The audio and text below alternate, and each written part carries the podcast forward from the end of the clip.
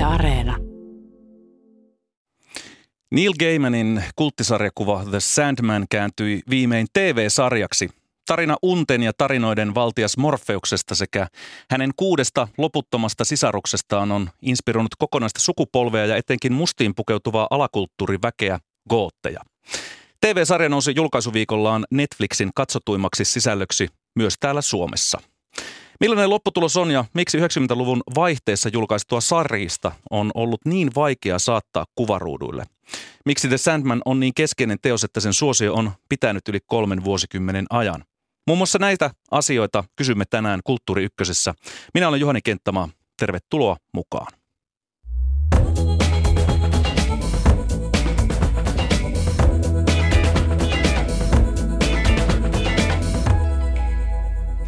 Vieraina suorassa lähetyksessä The Sandman Fanit, kosmologi Syksy Räsänen sekä Neil Gaimanin teoksia kääntänyt suomentaja Johanna Vainikainen. Hyvää torstai-iltapäivää ja tervetuloa Kulttuuri Ykkösen pariin.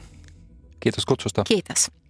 Tituleerasin teitä tuossa ohimennen The Sandman faneiksi. Mikä on teidän suhteenne The Sandman tarinoihin ja sarjakuviin? Johanna. Kiitos. No, mä olen lukenut Sandman sarjakuvaa melkein alusta asti, eli vuodesta 1989 ja hankkinut niitä aikoinaan lehtinä, kun ne ilmestyi kerran kuukaudessa. Ja tota, se oli se ihmeellinen sekoitus mytologiaa ja viittauksia populaarikulttuuriin ja joka paikkaan, joka siinä, joka siinä kiehtoi. Sehän liittyy tähän aikaan, kun supersankarisarjakuva, josta mä en hirveän kiinnostunut silloin aikoinaan ollut, niin alkoi muutenkin aikuistua, tuoda erilaisia teemoja kuin mitä, mitä ennen oli. Eli vakavampia teemoja. Kyllä. Ja se kiehtoi myöskin Sandmanissa vai? Kyllä. Entäs syksy? Joo, mä tosiaan ensimmäisen kerran tutust, sain tietää Sandmanista science fiction tapahtumaan Finconissa 1991, kun kriitikko Toni Jerman paneelissa sanoi, että tämä Sandman on paras sarjakuva, mitä Yhdysvalloista tällä hetkellä tulee. Ja mä olin sellainen, että ahaa, että hiekkamies, että tämähän on kiinnostava. Mikä supersankari juttu tämä on?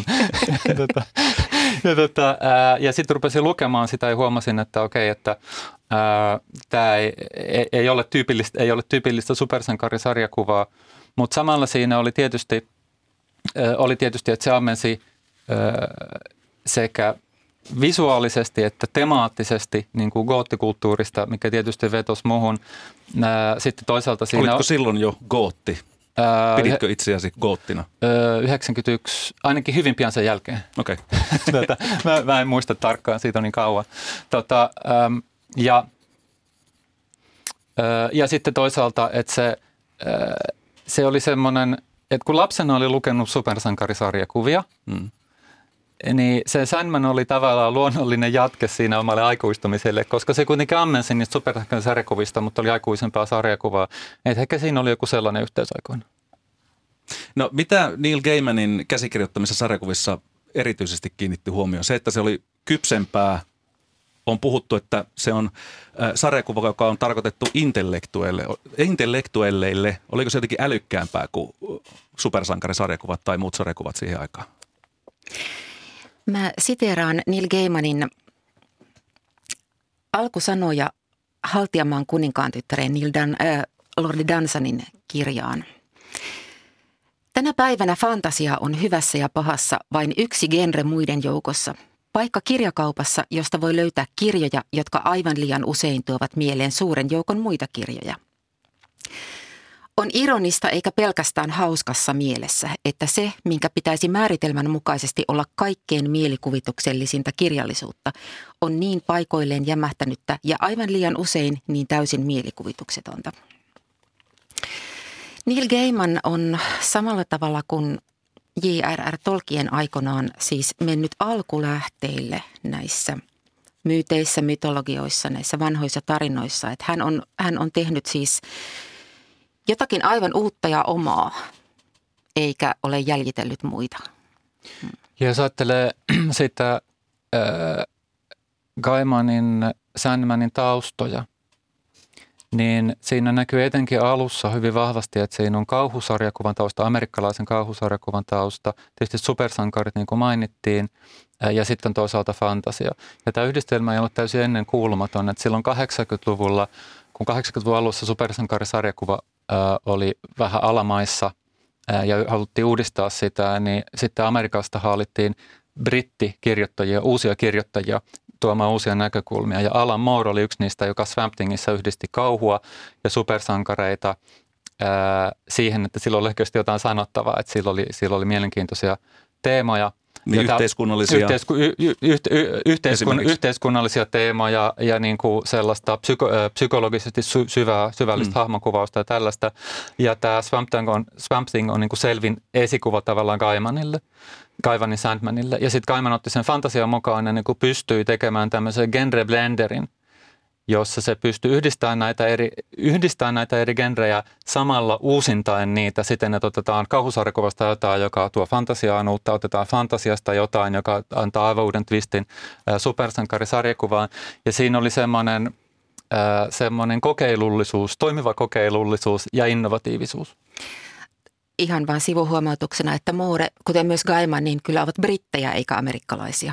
Niin anteeksi, mitä mä sanoin? Ei, kyllä, kyllä se syksy sanoikin, että nimenomaan DC ja muut isot tällaiset, mm. tai DC alkoi Joo. hakemaan Briteistä, Briteistä. nimenomaan Joo. käsikirjoittajia. Okay. Joo, kyllä. Nykyään Joo. taitaa Gaiman, Gaiman asua kyllä Amerikassa, mutta puhutaan siitä ja hänestä ehkä vähän, vähän lisää myöhemmin.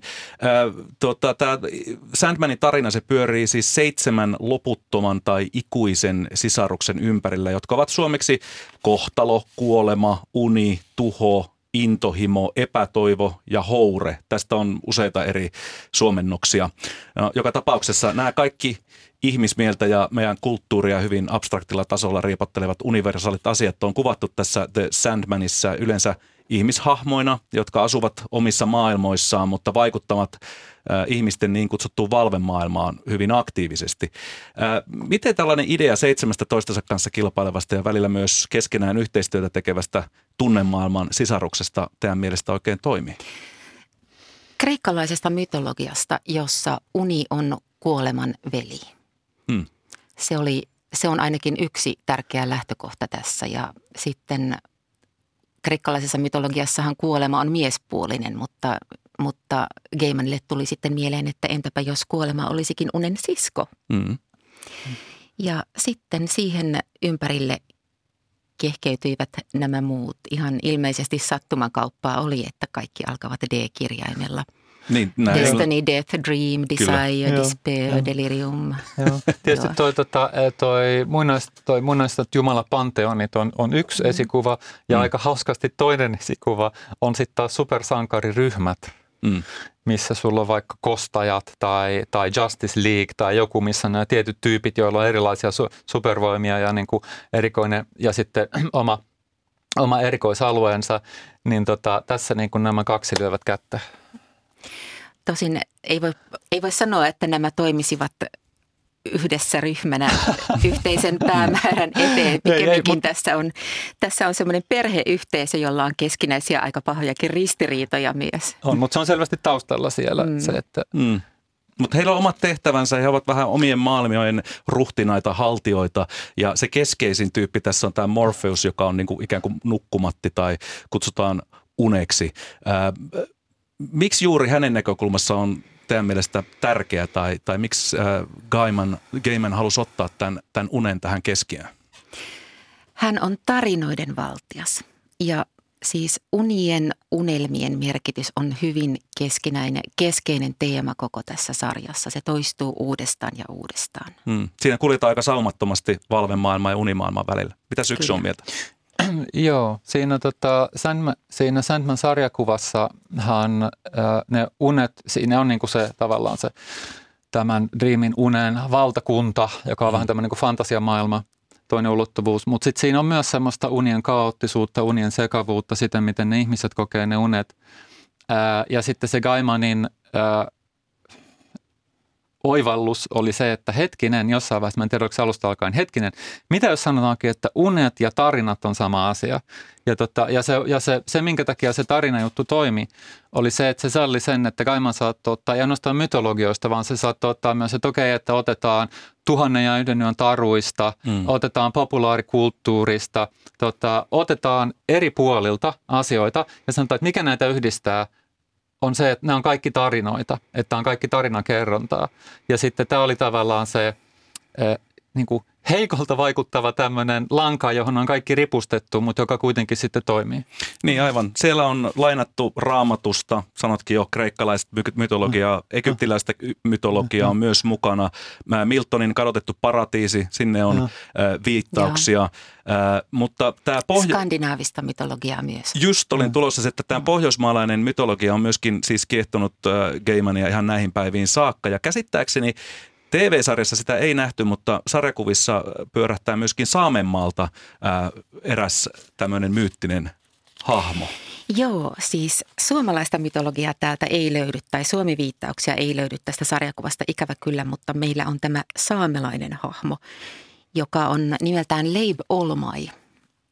Alderman, eli leppämies. Siis leppä on sana, joka tarkoittaa vanhastaan myös verta, leppävirta se on verivirta Oho. myös ja, ja leppäpuun punainen väri liittyy tähän. Ja Leib Olmai siis se oli metsästyksen jumala ja hän muuttuu karhuksi tässä. Se on ihan ilmeisesti ihan todella olemassa olevan saamelaiseen mytologian pohjautuva hahmo. Mm. Voisinko, tota, toi kun sä mainitsit tuosta leppävirta, verivirta, niin siinä yksi, mikä äh, säännöllisesti tietysti viehätti, kun sanoit, että se oli tämmöinen niin älyllisempi sarjakuva, niin olihan se semmoinen sarjakuva, jota, että ihmiset, jotka luki Sandmania, halusivat ajatella, että ne on älykkäämpiä kuin ihmiset, jotka lukee vaikka Spider-Mania. mutta, mutta jo yksi syy siihen, mistä se vaikutelma tuli, oli sitten se, että, että siinä oli sellaista, tota, että siinä on sellaista syvyyttä, että, että Gaiman on ottanut vaikutteita paljon eri puolilta ja se heittää tota, dialogissa, tässä niin kuin tuli esille hahmojen nimissä tai jossain yksi tapahtumaketjuissa niin kuin viittauksia sinne tänne ja osa niistä se sitten rakentaa myöhemmin, osa vain sellaisia, jotka käy sinne taustalle ja siinä tulee ensinnäkin sellainen vaikutelma, että niin kuin juuret on syvällä. Kyllä. Mm. Ja sitten toisaalta, että se myös sitten ö, kasvaa eri suuntiin. Joskin on sanottava, tota, kun Terry Pratchett, joka kirjoitti sitten Gaimanin kanssa tämmöisen hyviä enteitä kirjan. Mm, muun muassa niin, Discworld-kirjoista tuttu kaveri. Joo, joo. Niin, tota, kun se oli Fincon Skifi tapahtumassa 93 kunniaverran, mäkin olin järjestämässä ja sitten me kysyttiin siltä, että miten Gaiman pystyy kirjoittamaan näin hirveän syvällisiä juttuja. Mm. Pratchett varmaan rakasti sitä, että se matkustaa ympäri maailmaa ihmiset kysyy siltä Neil Gaimanista. mutta, tota, mutta Terry Pratchett sanoi sitten tota, omaan kuivakka humoristiseen tyyliinsä, että kuule, että, tota, että jos sä tiedät yhden asian enemmän kuin lukija, niin tulee semmoinen vaikutelma, että sulla on pohjattomat tiedot.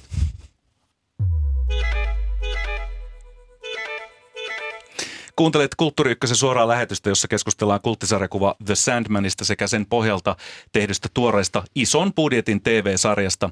Mukana studiossa keskustelemassa The Sandman fanit, suomentaja Johanna Vainikainen sekä kosmologi Syksy Räsänen. Minä olen Juhani Kenttämaa.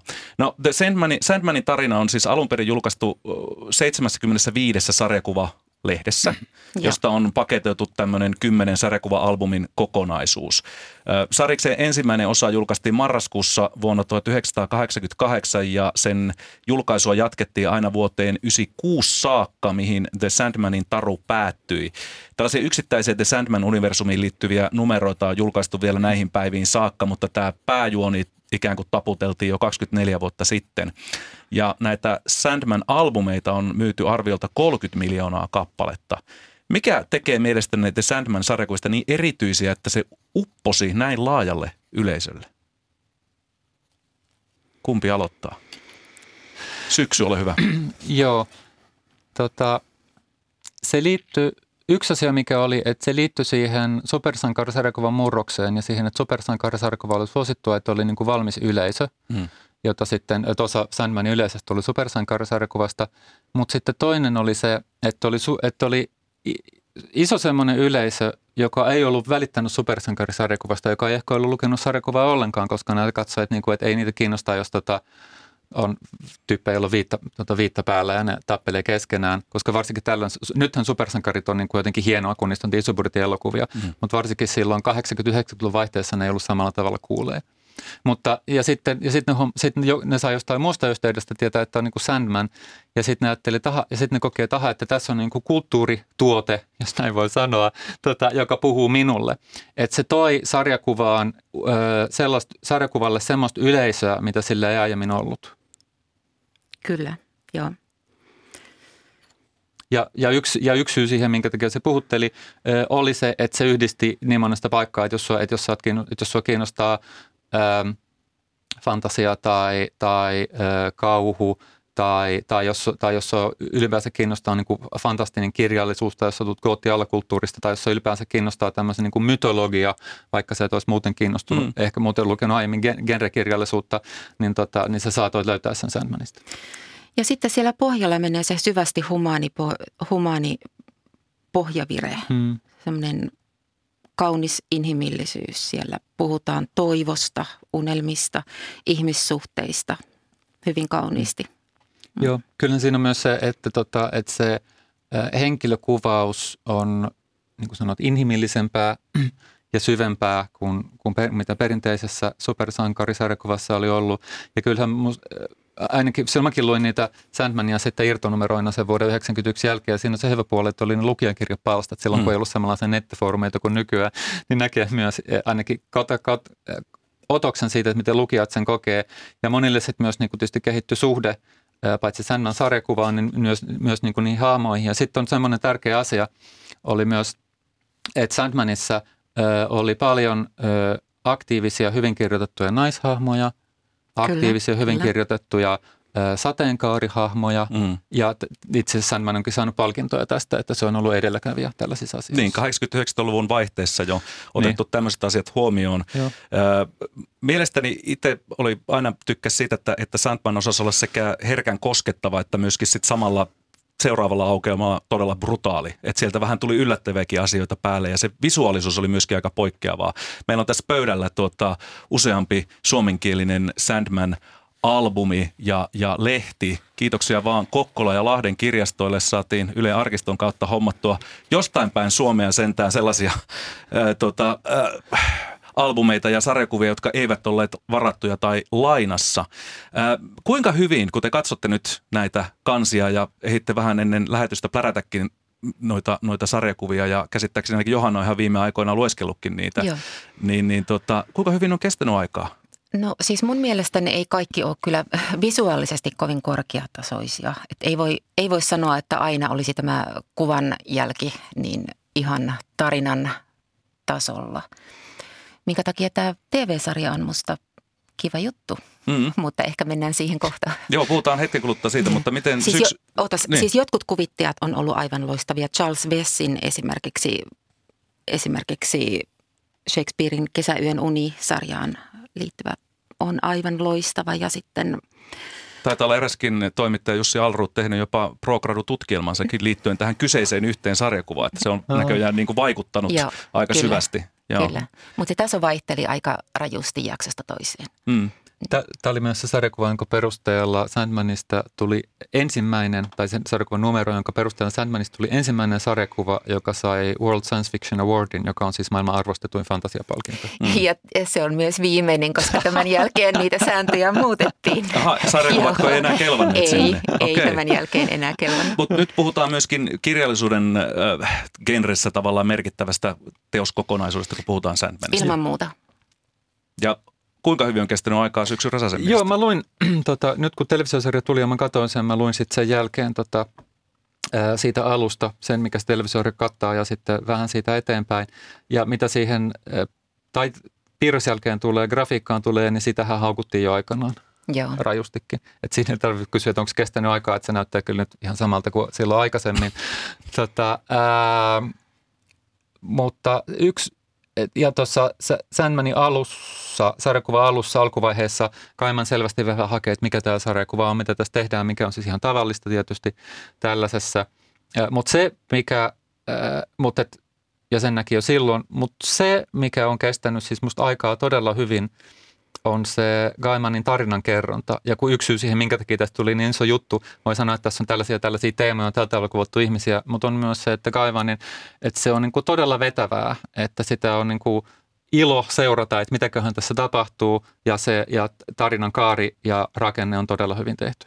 No, Kyllä. Tätä The Sandmanin tarinaa ajateltiin aluksi samaan universumiin DCn äh, muiden supersankareiden kanssa. Miksei kuitenkaan The Sandmanissa pyöri, lennä, teräsmies, Batman ja Robin seikkaile eikä ihmennaista nähdä cameo-roolissa. Nyt kun kysyit, niin, niin sarjakuvan alussahan Batman ja Robin esiintyvät yhdessä sarjakuvan ruudussa, tosin ainoastaan takaamassa. Mm. Ja siinä on muitakin supersankareita ja superpahiksi ja siinä on, siinä on ähm, Mr. Miracle, äh, Doctor Destiny, Martian Manhunter. Mm-hmm. Nämä nimet jo kertoo, että nyt ollaan, nyt ollaan supersankarigenressä. Mm. Äh, Element Girl – okay. jolla on omistettu kokonainen numero, yksi Joo. numero Element Girlin tarinalle. Tota, ää, ja tällaisia... Mutta se repästiin nopeasti pois sieltä joo, se, joo, se repästiin nope- nopeastihan virallisesti tavallaan se oli niin kuin sama, mutta sitten se tyylillisesti erosi niin paljon. Mutta tavallaan siinä tapahtui niin, että sitten kun oli muita samantyyppisiä sarjakuvia, niin kuin toisen Britin Jamie Delanon tekemä Hellblazer, jonka pää, jonka pääosassa on John Constantine niminen mm-hmm. velho, Joo. Niin tota, jota ruvettiin käsikirjoittaa samaan aikaan, jossa sitten kanssa uudistettiin sitä, että, että millainen tämä sarjakuva on. Huomattiin, että, haa, että tämähän on vaan samantyyppistä kuin Sandman. Niin sitten DC Kustantamo, ne teki tämmöisen Vertigo-brändin, mm. jonka alle sitten koottiin tämmöistä erityyppistä sarjakuvaa. Vähän niin kuin ja alamerkki. Vähän niin kuin alamerkki. Ja sitten niissä sarjakuvissa niin ne hahmot saattoi sitten vierailla toistensa mm. näissä numeroissa, että Sandmanissa kyllä vielä myöhemminkin esiintyy niin kuin muita sarjakuvahahmoja muista näistä vertikonumeroista. Esimerkiksi John Constantine esiintyy, ei alussa, vaan se palaa vielä myöhemminkin. Että tavallaan se Sandman niin kuin itse osittain määritteli sen, että mikä se, millainen tämä ty, tyylilaji on, millaisessa maailmasta se riikutaan, koska sen yksi vahvuus oli maailman rakentaminen ja sitten ne muut Vertigo-brändin mm. alla olevat myös. Ja sitten se, että se erkaantui tyylillisesti siitä supersankarisarjakuvasta, että mä en tiedä, mitä Gaiman on ollut siitä, siitä ähm, mieltä, mutta musta tuntuu, että sitten ei myöskään niin kuin tullut ehkä tarpeelliseksi ottaa sitä supersankarijuttua, koska sitten myös se supersankarisarjakuvan ne perus, äh, se asia, mikä siitä oli lainattu, tuli jo lainattua ja sitten se mentiin jonnekin muualle. Yhdessä haastattelussa hän sanoi, että Aha. hän huomasi siinä alussa, että ei hän osaa kirjoittaa supersankarisarjakuvaa. Mutta siis Gaiman. Hei, Gaiman niin sanoi Gaiman, yhdessä joo, haastattelussa joo. näin. Mutta että hei, hän osaa varmaan kirjoittaa jumalia. Uskonnot, mitologiat. mutta tota, muistanko me... Niin, ole hyvä vaan Johanna. Et muistanko mä ihan väärin, että vielä ihan viimeisessä sarjassa The Wake vielä vilahtaa joitakin supersankari, supersankareita. Mm. Jo, Olikohan si- peräti vil- Batman? Äh, mä en ole varmaan Batman siellä, äh, mä muistan, mutta siis siinä on, mut siinä on tällaisia, äh, Mr. E esimerkiksi on ne tämmöiset, mm. mitkä on esiintynyt supersankarisarjakuvissa, jotka on sitten vähän otettu sinne vertikon puolelle, mutta sitä vanhaa porukkaa näkyy kyllä vielä lopussakin. Joo. Mutta varmaan ihan järkevä temppu ottaa pois no. siitä teräsmiehen ja muiden, muiden universumista kuitenkin vähän erilaista meininkiä ja se varmaan saattaisi jo koitua rasitteeksi sitten pitemmän päälle. No suoraan Kulttuuriykkösen lähetystä äh, kuuntelet, hyvä kuulija. Me keskustellaan The Sandman-sarjoista ja nyt keskitytään nimenomaan tuoreeseen kymmenosaiseen TV-sarjaan, joka julkaistiin lähes tasan kaksi viikkoa sitten Suomessa elokuun viides päivä. Tästä aiheesta nyt keskustelemassa pitkän linjan The Sandman-fanit, kosmologi Syksy Räsänen sekä suomentaja Johanna Vainikainen. Minä olen Juhani Kenttämaa. Ensimmäistä elokuvaa The Sandmanista kaavailtiin jo 90-luvun alkupuolella ja viimeinen yritys kaatui tuotantoyhtiön sekä päänäyttelijä ohjaaja Joseph Gordon-Lewittiin, joka suomalaiset tuntee kolmas kivi auringosta TV-sarjasta hyvin, niin hänen ja tuotantoyhtiön erimielisyyksiin vuonna 2016. Miksi teidän mielestä kesti yli 30 vuotta, että The Sandmanista onnistuttiin tekemään täysiverinen TV-sarja? Koska siitä yritettiin tehdä jotain ihan muuta kuin mikä on sen sarjakuvan henki. Koska tämä kokonaisuus on niin valtavan laaja, että se ei millään tavalla voi mahtua siihen yhden ainoan elokuvan tai edes muutaman elokuvan, elokuvasarjan kehykseen. 90-luvun loppupuolella, olikohan se nyt 97 vai 98, kun Neil Gaiman oli käymässä Jyväskylässä, Jyväskylän kesän fantasiaseminaarissa hän kertoi tästä. Jota että, olit järjestämässä myös. Ää, joo, hmm. olin. Niin hän kertoi tästä, että, että joku tuottaja oli todennut, että saanko mä sanoa rumia sanoja englanniksi? Anna pala. Fuck game and we are doing a summer action. Okei. Okay. Tuotantoyhtiö oli siis lytänyt täysin, että ei paljon Gaimanin kirjoittamia juttuja julkaista. Uh, siis äh, haluttiin tehdä jotain aivan muuta kuin mitä tämä, kuin mitä tämä Sandman-sarjakuva on. Siis, siis Sandmanista jopa oltiin tekemässä jonkinlaista tämmöistä pahista jota vastaan taistellaan ja mit, mitä kaikkia näitä okay. olikaan. Mä oon sitä mieltä, että nyt vasta 30 vuoden päästä on oikeasti ollut aika kypsä siihen, koska meillä nyt on, meillä nyt on siis kehittynyt omana, omana mediuminaan tai omana, omana taidemuotonaan tämä pitkä TV-sarja, mm. pitkä jatku, jatkuva juonellinen ja meillä on yleisö, joka on tottunut katsomaan sellaista. Niin nyt me nyt me vasta voidaan tehdä sellainen Sandman, joka tekee oikeasti oikeutta tälle alkuperä, alkuperäiselle tarinalle. Mm, 150 miljoonaa dollaria, tai oikeastaan voi sanoa puhua jo euroistakin, ne on melkein sama, saman arvoinen raha, niin on upotettu kymmenen jaksoa, ja se on siis tällä hetkellä kaikista äh, kallein DC-sarjakuviin perustuva tuotanto äh, ikinä. Puhutaan ehkä tuotantoarvoista myöhemmin, mutta millaisen vaikutuksen tämä sarja teihin teki te olette molemmat nähneet sen, minäkin olen nähneet sen, nähnyt sen ja Johanna on taitaa olla jo toisella kierroksella katsomassa kyseistä sarjaa, mutta syksy, minkälaisia ajatuksia ihan tuore TV-sarja The Sandman sinussa herätti? No ensimmäinen vaikutelma on se, että kokee tunnistamisen ilon. Mm. Että tunnistaa, että ahaa, että tämä on Sandman, että minä pidin, että minä pidin, minä pidin sarjakuvasta, ää, minä pidän myös tästä. Ja sitten samaan aikaan siinä tulee vähän semmoinen, että hetkinen, että mutta se sarjakuvahan on jo olemassa. Että mikä, että mikä, mikä tämän televisiosarjan ro, rooli on. Että kun mä katsoin ensimmäistä Harry Potter-elokuvaa, sen Harry Potter-elokuvan suhde siihen kirjaan oli vähän sama kuin joulukalenterin suhde kirjaan. Että siinä on niin näkee, että tässä on kaunista kuvitusta ja sitten aina kun avaa uuden luukun tulee jotain jännittävää, joka muistaa siitä, että minkä takia pidi tästä kirjasta. Hmm. Entäs Johanna? No siis tietenkin pelotti, että mitä siitä tulee, mutta kun mä olin nähnyt Good Omens TV-sarjan, joka oli tehty suurella pieteetillä, niin, niin ja Gaiman oli mukana siinä kyllä, vahvasti. Kyllä, ja kuten on ollut tämänkin, tämänkin tuotannossa mukana, niin, niin odotukset oli myös korkealla ja en mä voi sanoa, että ne olisi kyllä kauheasti pettynyt. Että tämä, tota, siis tietenkin on paljon suuria eroja, mutta pidän, pidän, että se on ihan väistämätöntä. No tämä ensimmäinen TV-sarjakausi, joka nyt on ulkona, niin se käsittelee enemmän tai vähemmän kahta ensimmäistä sarjakuva-albumia, Yösävelmiä ja alkusoittoja, eli Preludes and Nocturnes, sekä Nukketalon The Doll's House koko kertomuksen. Tiivistettynä tämä uni, eli Morpheus, vangitaan brittiläisten okkultistien toimesta sadaksi vuodeksi kartanon kellariin. Hänen aisaparinsa tapetaan, elintärkeät, Morpheukselle elintärkeät artefaktit pöllitään ja hänen valtakuntansa sen sinä aikana rappeutuu.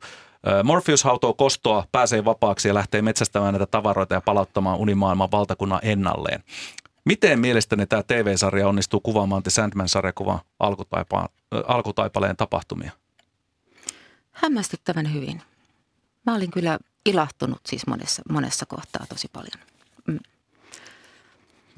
Se on tota, yllättävän uskollinen – en varmaan tämä oikea sana kuulostaa jotenkin väärältä, mutta yllättävän lähellä sitä sarjakuvaa, että sitä, sitä on sliipattu sillä lailla, että, että siinä, on, siinä on muutettu juonekuvioita ja sitten ja mun mielestä ne on parempaan päin yleensä ne muutokset, että se, tarina, että se tarina, tarina kokonaisuus toimii paremmin ja selvästi niin kuin tosiaan tunnistaa, mistä on kyse ja se on niin kuin hä, hämmentävän uskollinen. Samalla se suurin ero, mikä siinä mun mielestä on, on se, että siinä sarjakuvassa on semmoista rosoisuutta ja siinä esitellään niin kuin, äh, hahmo, vaikka esitellään jotain, jotain sivuhahmoja, joista myöhemmin tulee päähahmo. Osasta tulee päähahmo, osaan ei palata koskaan. Että tulee semmoinen olla, että tässä on todella elävä maailma. Mm. Ja samaten se, miten ne uni, se unimaailma on kuvattu, niin siinä on semmoista niin kuin, ö, rosoisuutta ja semmoista surrealistisuutta, mitä unissa todellisuudessa on.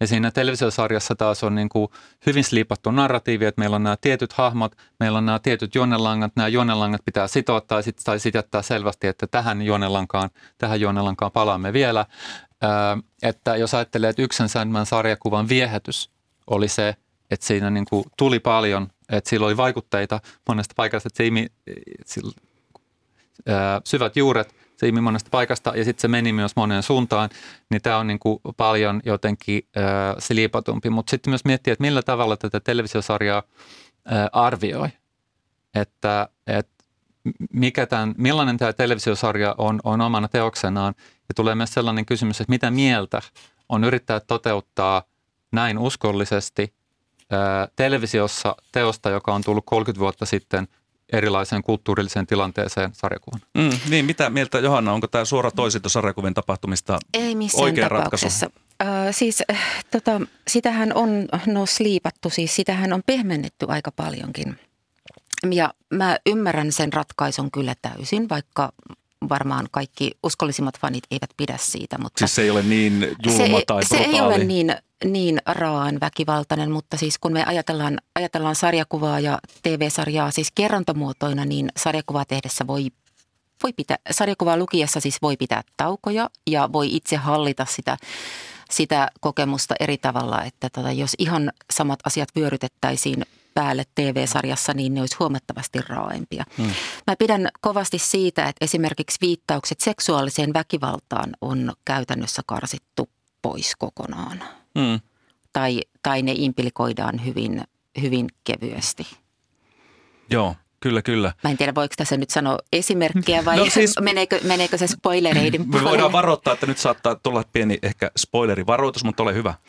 No esimerkiksi se, että Unity Kincaidin suhde oli konsensuaalinen. Hänellä oli, unis, hänellä oli unissaan siis onnellinen, onnellinen suhde tämän salaperäisen kultasilmäisen miehen kanssa, Mm. kun taas sarjassa annetaan ymmärtää, että, että hänet vain raiskattiin nukkuessaan. Eli hän joutui tällaiseen siinä vaiheessa, kun unten valtias Morpheus joutui vankilaan, niin hän oli yksi niistä, tai vangittiin, niin hän oli yksi niistä ihmisistä, jotka jäi tämmöiseen niin sanottuun ikuiseen uneen. Kyllä, kyllä. Ja, ja hän, hän tuli raskaaksi sinä aikana.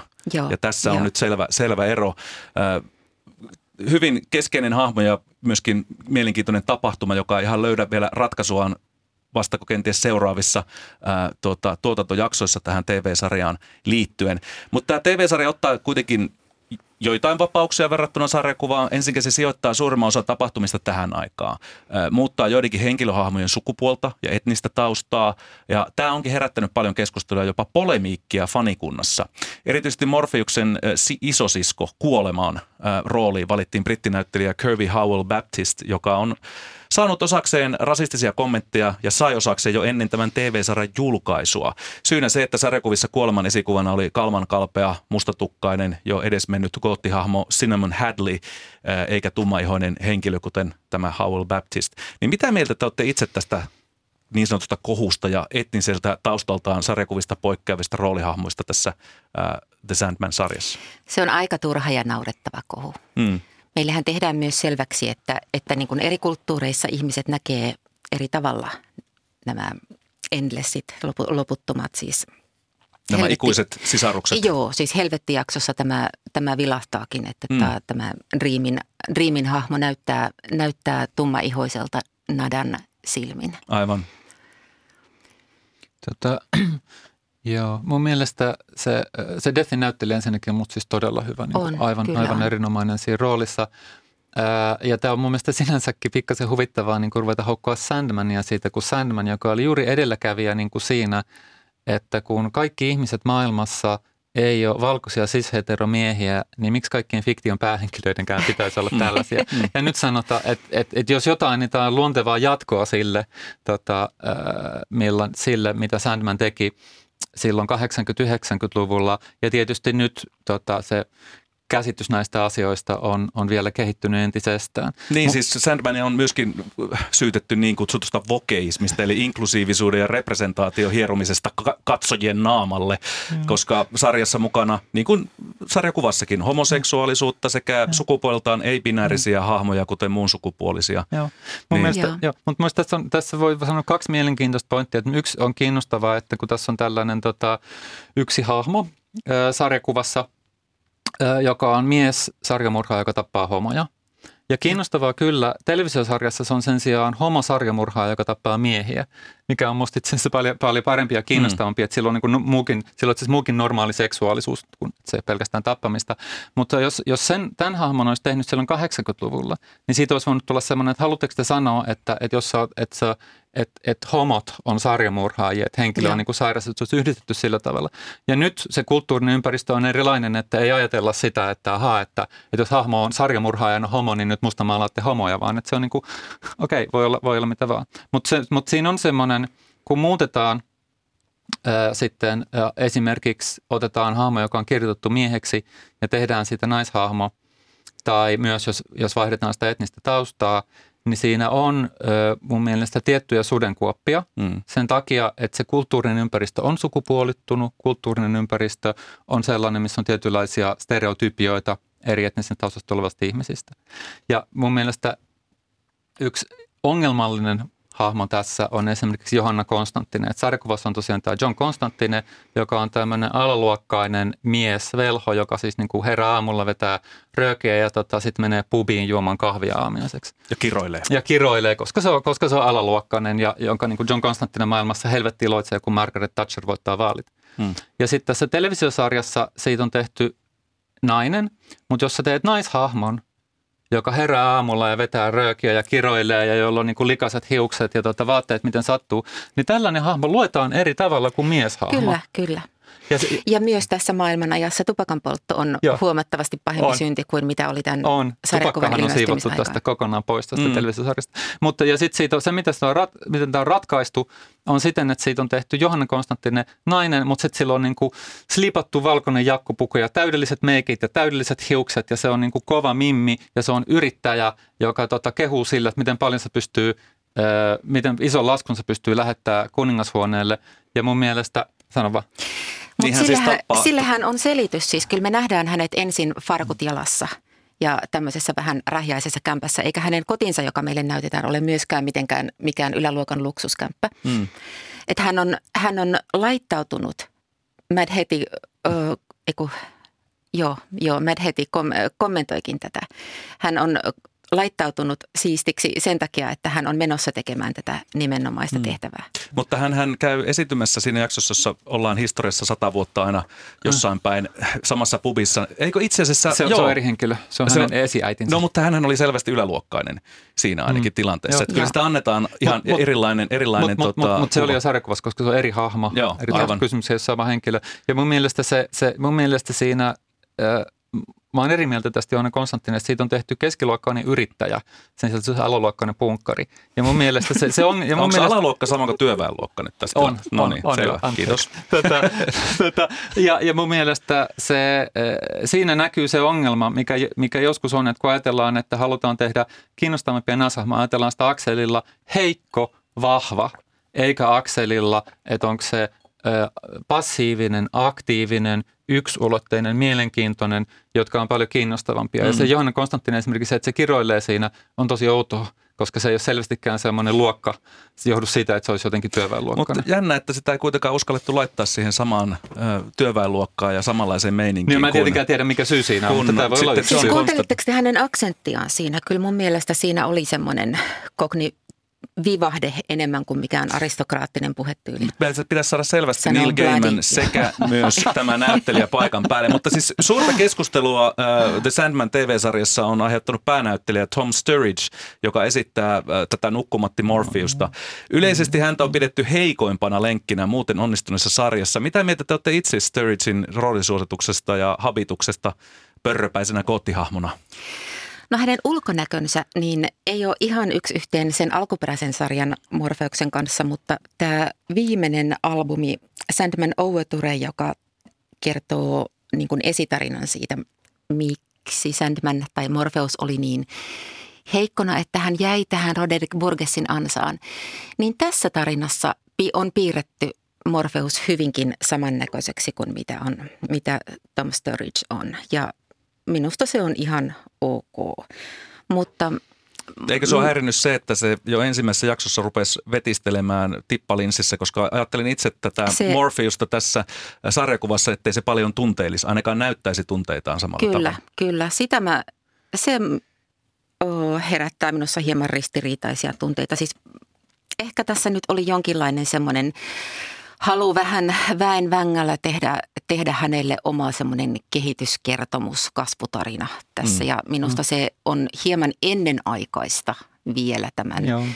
ensimmäisen kauden tai näiden kahden ensimmäisen albumin kattaman tarinan puitteissa. Tota, jos lähtee tästä ulkonäöstä, niin tota, trailerissa ja alussa niin on vielä, siinä on tota, kunnolliset semmoiset posket, hyvät poskipäät. Mutta sitten mitkä ne pullo... Eli lommoposket. Joo, mutta musta mm. CGI olisi tarvittu niiden pulloposkien, niin kuin, pulloposkien poistamiseen. Mä niin kuin katsoin sitä aina, että ei voi olla, mit, mitä, mit, mistä tässä tota, Mutta hyvät leukaperät hänellä on, mutta näytti kuitenkin ehkä pikkasen liian Hollywoodin tämmöiseltä niin kuin sanotulta äh, kaunis poika katalogista otetulta no oli, no oli, se oli, se oli hyvin sliipattu, tietysti hiukset olisi pitänyt pörheimmät, mutta mä ymmärrän sen, että ne pörröiset hiukset olisi näyttänyt kasarilta, koska sitähän ne oli tietysti, kun se tehtiin niin. kasarilla ja haluttiin, että se on moderni, mutta että se oli niin kuin hyvin sliipattu ja toisaalta ehkä se sliipattu ulkonäkö liittyy myös siihen, mistä Johanna puhuitkin, että siitä, eh, että siitä on tehty liikaa semmoinen kasvukertomus, mä sanoisin jopa liikaa sellainen, että koska sarjakuvassa – se Sandmanissa yksi kiinnostava asia on se, että se on niin kuin samaistumisen kohde, mutta se tekee myös selvästi, selvästi asioita, joita varmaan kirjoittaa eikä myöskään lukijat ei pidä hyväksyttävänä. Mm. Ja, tota, ja tässä e, e, TV-sarjassa enemmän se, mutta jos Sandman tekee jotain semmoista, niin kyllä se heti kohta sanoo, no en mä tarkoittanut, en mä, ei, ei tässä nyt. Ja se, siis hän ei ole aidosti inhottava TV-sarjassa. Joo, siis, ja, ja siinä ei tule semmoista oloa, että, tota, että et, et hetkinen. Ja sitten siinä on mun mielestä myös semmoinen ongelma, ja tämä ei ole pelkästään niin kuin sen näyttelijän ongelma, vaan käsikirjoittamisen ongelma. Mielestäni se näyttelijällä se, hu, se huuli, semmoinen jotenkin semmoinen hu, vähän huvittunut huuleliike oli loistava. Mutta, tota, mutta se käsikirjoittamisen ongelma on se, että sitä Sandman hahmoa, eh, okei, okay, on kirjoitettu paljolti, sen persona on kirjoitettu paljolti sen heikkouksien kautta. Mm. Ja yksi tausta siihen on, että siinä on haluttu siirtää toimijuutta muille, niin kuin esimerkiksi tälle mm. Dreamin unen kirjastohoitajalle. Se ei ole mun pelkästään paha asia, mutta sitten täytyy miettiä, mitä se tekee sille päähenkilölle. Ja siitä semmoinen ajatus, että tässä on päähenkilö, joka on omassa valtakunnassaan suvereeni, että se on niin kuin monarkki. Ja monarkki ei välttämättä ole niin kuin hyvä asia, mutta että hän on suvereeni, hän tietää, on tietävinään, mitä se tekee, muiden pitää totella ja hänellä on joskus tyhmiä päätöksiä ja, tota, ja, ja tota, jo, ja joskus toimii asianmukaisesti, niin se on tavallaan leikattu, niin sitä on lievennetty – ja että Sandman niin kuin ei, ei, ei tiedä, mitä tapahtuu ja muiden pitää kertoa sille. Ja sitten jos on tämmöisiä, että se toimii väärin, niin siinä on niin kuin monta hahmoa. Siinä on niin kuin Death, kuolema, on Lucien, on Matthew, mm. ei, ei ehkä pelkästään mm. näitä, en nyt spoilaa. Hänen ystäviään. Hänen ystäviään mm. ja, tämmö, ja alaisiaan, mm. tota, jotka sitten, jotka sitten no, joiden, joille sitten sanoo, no, että ei, että – kyllähän tämä on niin okei. Okay. siitä on niin tehty jotenkin pitänyt semmoinen, että, että meidän pitää ajatella, että tämä päähenkilö on hyvis. Mm, mm. Ja mun mielestä siinä alkuperäisessä Sandmanissa ei ollut. Mutta erikoista sinänsä, että Neil, Neil Gaiman on ollut vahvasti mukana tämän vastaavana tuottajana, tämän koko TV-sarjan luojana ja myös käsikirjoittamassa ensimmäistä jaksoa. Luulisin, että näihin asioihin kiinnitetty huomiota, mutta miten Gaimanin läsnäolo mielestä eniten näkyy tässä sarjassa? Johanna. No nyt tuli paha. Muotoilla, voitko muotoilla uudestaan? niin, että miten Neil Gaimanin, tämän koko The Sandmanin äh, luojan läsnäolo tässä TV-sarjassa eniten näkyy? No siinä uskollisuudessa, kyllä. Siis mm. kyllä, kyllä tässä pohjimmiltaan on se oikea henki säilytetty. Että kyllä mä, mihin, mihin mä oon erittäin tyytyväinen. Niin, onko siinä sama, että, että se on syy, syy siihenkin, että, että Netflix julkaisuviikolla katsotuin Netflix-sisältö 89 eri maassa, jopa Suomessa. Onko tämä tavallaan semmoinen jonkunlainen äh, Neil Gaimanin läsnäolo ja se, että hän on ollut mukana tätä tekemässä, niin myöskin se tai siitä, että ihmiset haluaa katsoa tätä, vai mistä no, se johtuu? No siihen mä en saa sanoa, että mikä on, tähän kaupallisen, mikä on tämän kaupallisen menestyksen takana, mutta äh, mun mielestä siinä kyllä näkyy se, ne teemat, mitä Gaiman on halunnut sillä Sandmanilla käsitellä. Voidaan puhua siitä, että onko se nyt tarpeeksi liipattu ja onko, se, onko, hahmon, onko hahmon kirjoitus siellä tai täällä mm. tai kuka näyttelee milläkin tavalla. Mutta siinä on selvästi aidosti ja mun mielestä kokonaisuuteen onnistuneesti yritetty toistaa ei ainoastaan tarinan kaarta, vaan niitä teemoja, mitä Gaiman Joo. Sandmanissa Joo. toi esille. Joo, kyllä. Ja siis tämä Käynnissä on Kulttuuri Ykkönen ja täällä keskustellaan vastikään julkaistusta Menestys TV-sarjasta The Sandman sekä sen lähdeteoksista eli saman nimistä sarjakuvista ja niiden vaikutuksista populaarikulttuuriin. Minä olen Juhani Kenttämaa ja vieraanani suorassa lähetyksessä uh, The Sandman fanit, kosmologi Syky, Syksy Räsänen sekä Neil Gaiman ja kääntänyt suomentaja Johanna Vainikainen.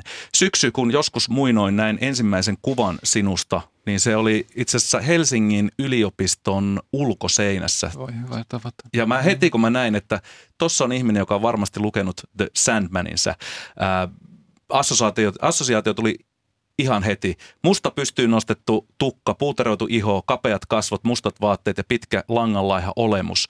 Miten The Sandman on vaikuttanut syksy sinuun tyylillisesti? Hmm. No äh, Sandman hän ammentaa goottikulttuurista, niin kuin äh, ammensi – Tim Burtonin Saksikäsi Edward mm. tai tota, muut tämmöiset vastaavan ajan sen niin kuin 80-luvun kulttu, tota, tämmöiset kulttuurituotteet. Ö, että mulle se Sandman oli tavallaan, yksi osa Sandmania oli se, että siinä oli tietysti tämmöinen overlap, että se oli osa sitä, osa goottikulttuuria, sitä luettiin tietysti goottikulttuurissa. Se, se ammensi visuaalisesti ja myös tunnelmallisesti tota, goottiku, goottikulttuurista. Mm. mutta mulle se oli niinku osa, osa kokonaisuutta. Yksi niin. osa kokonaisuutta. Kirjailija ja pelisuunnittelija Mike Pohjola sanoi mulle, että yksikään 70-luvulla syntynyt gootti ole säästynyt Sandmanin vaikutukselta. Niin miksi te Sandmanista muodostui niin tärkeä teos myöskin – alakulttuurille ja tiedän sen, että Johanna on ollut naamiaisissa pukeutuneena kuolemaksi. Joo, nykyään sitä sanottaisiin varmaan kossaukseksi, mm. mutta kyllä olen kaksi kertaa kossannut kuoleman hahmoa. Joo, tota, mä oikeastaan haluaisin sanoa sanasen vielä tästä toivosta, koska mä huomaan, että meillä ei enää hirveästi ole aikaa tässä siis. Se on yksi iso tärkeä teema tässä sarjassa – mm. tarinoiden merkitys, unelmien merkitys ja toivon merkitys. Ja tota, tässä, tässä meidän nykyisessä maailmassa, joka on monella tavalla menossa aika huolestuttavaan suuntaan, on aika helppo heittäytyä sinne epätoivon, epätoivon valtakuntaan. Ja tota, me tarvitaan tällaisia tarinoita. Siis tuolla science fictionin puolella on ollut puhetta siitä, että että me ei enää tarvita dystopioita, me tarvitaan utopioita ja me tarvitaan tarinoita, jotka kertoo, kertoo selviytymisestä ja toivosta. Ja tämä myös, niin kuin, myös liittyy minusta samaan. Joo, uskotteko, että The Sandman tulee inspiroimaan uutta sukupolvea ja katsojakuntaa jotenkin erillä tavalla tai samalla tavalla kuin kenties teitä 80-luvun 90-luvun vaihteessa? Toivottavasti. No yksi asia on se, että monet niistä asioista, mitä Sandman teki – oli uusia silloin, mutta siitä on kulunut 30 vuotta. Mm. Ja, ja Sandman oli aikoinaan, tai on yhä, se on mestariteos. Ja olisi aivan kohtuutonta vaatia tai odottaa, että televisiosarja, joka tehdään 30 vuotta myöhemmin tästä, joka, jossa on selvästi myös erilaisia niin tuotannollisia vaatimuksia siitä, mitä voi tehdä, ää, että, silloin, että se olisi yhtä merkittävä, yhtä, taite, yhtä taiteellisesti samantasoinen tai että se vaikutus olisi yhtä iso. Mm. Mutta yksi asia, minkä se varmasti tekee, on se, että se tekee Sandmania entistä tunnetummaksi ja toivon mukaan tuo myös ihmisiä sen alkuperäisen sarjakuvan pariin. No nyt on vahva viite siitä, että TV-sarjana The Sandman jatkuu se, miten se loppui, ja olen kuullut ihan uutisiakin ja lukenut niitä, jossa aletaan, on alettu jo kästäämään uusia hahmoja, lisää sisaruksia, jotka eivät olleet tässä ensimmäisessä tuotantokaudessa. 2023 elokuu on se aika, milloin pitäisi seuraava kausi The Sandmania TV-sarjana tuoda.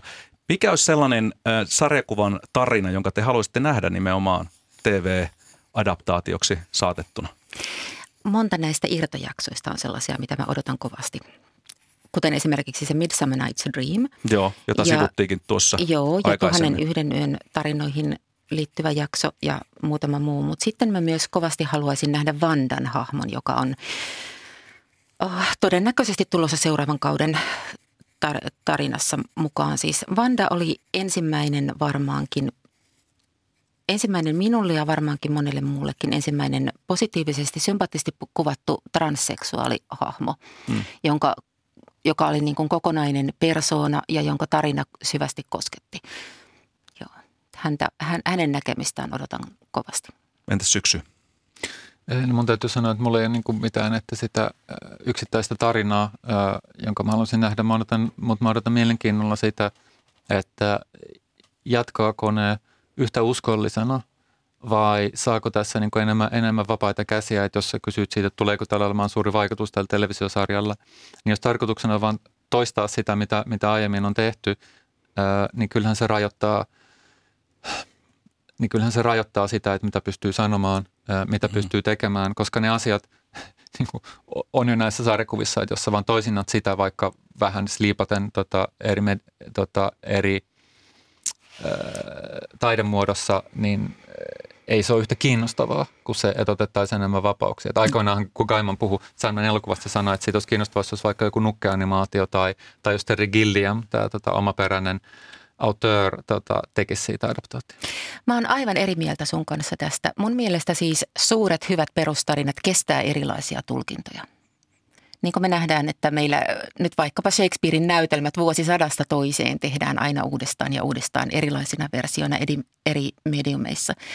Niin kyllä, kyllä mä uskon, että myös Sandman kestää tämän uudelleen tulkinnan. Niin, että Gaiman on tehnyt sellaisen niin vahvan tarinan, että sitä pystyy tavallaan toisintaa silläkin tavalla. Mutta mitä syksyä mä haluan kuulla vielä, mm-hmm. että mhm. mikä olisi sellainen ratkaisu, jota sä toivoisit näkeväsi, joka olisi tähän päivään vaikuttavampi ratkaisu kuin mitä esimerkiksi sarjakuvissa on tehty tässä tulevassa tuotantokaudessa? Onko joku sellainen, jota sä voisit pitsata suoraan herra Gaimanille? Tota, ei. Ja siinä on tietysti se, että, että Sandman oli hieno, koska se otti vaikutteita monesta suunnasta ja siinä oli monenlaisia ideoita. Ja tässä televisiosarjassa halutaan vaan niin kuin toisintaa se. Mun mielestä tämä vertaus näytelmiin on sinänsä hassu, että näytelmäthän on, on aina adaptaatioita, ellei sä lue sitä tekstiä, mutta jos sä katsot elokuva, mikä on tehty siitä, tai jos sä katsot näytelmän, ja tässä on taas kysymys niin kuin siitä, että otetaan yksi teos ja sitten toisinnetaan se eri, eri, eri taidemuodossa. Mutta sitä, mut sitä, mut sitä on vaikea sanoa, koska monet asiat, niin kuin esimerkiksi tuo transsukupuolisuuden käsittely ja tämmöinen, joka oli uutta mm. tässä, tota, tässä ilmaisumuodossa silloin, kun Gaiman sen teki, ää, niin ei ole enää uutta. Et mä sanoisin, että jossain mielessä adaptaatio, Sandman adaptaatio on sen Sandmanin menestyksen uhri, koska myös siksi, että se Sandmanin vaikutus ei pelkästään sarjakuvassa, ää, vaan myös elokuvissa, televisiosarjoissa, yleiskulttuurissa niin t- tässä tämän genren tiimoilla on ollut niin iso, että nyt kun sä katsot sitä samaa, niin se ei näytä enää tuoreelta. Mm, Okei, okay, eli sitä on nyt vaikea toistaa enää sitä vaikutusta. Mä tiedän, että Johannalla olisi tähän vielä sanottama, mutta meillä ikävä kyllä me joudutaan jatkamaan sitten, kun se toinen tuotantokausi tulee vuoden päästä. Viimeistään silloin palataan. Kiitoksia haastattelusta suomentaja Johanna Vainikainen ja kosmologi Syksy Räsänen. Huomenna perjantai-studiossa käsitellään taas viikon keskeisimpiä kulttuuriajankohtaisaiheita vakiraatilaisten voimin. Tarkastelussa muun muassa pääministeri Marinin bilevideo kohu, Salman Rustiin puukotus ja sananvapaus, ydinvoiman uusi tuleminen sekä kysymys, miksi päätöksenteossa kuullaan talousviisaita ja ekonomisteja, mutta yhteiskuntatieteilijöitä ja humanisteja halveksitaan. Perjantai-studion panelisteina liikemies Sami Kuusela, toimittaja Leena Virtanen sekä filosofi Tuomas Nevanlinna. Niklas Vankke toimittaa. Tätä jaksoa oli kanssani tekemässä äänitarkkailija Pasi Ilkka sekä tuottaja Olli Kangassalo. Kaikki Kulttuuri Ykkösen jaksot on kuultavissa Yle Areenan kautta, kuten tämäkin hetken kuluttua. Sieltä voi myös helposti jakaa ohjelmia omassa somessa, joten tuumasta toimeen, koska hyvää kannattaa aina levittää. Minä olen Juhani Kenttämä ja toivotan sinulle unirikasta ja fantasian täytteistä loppuviikkoa.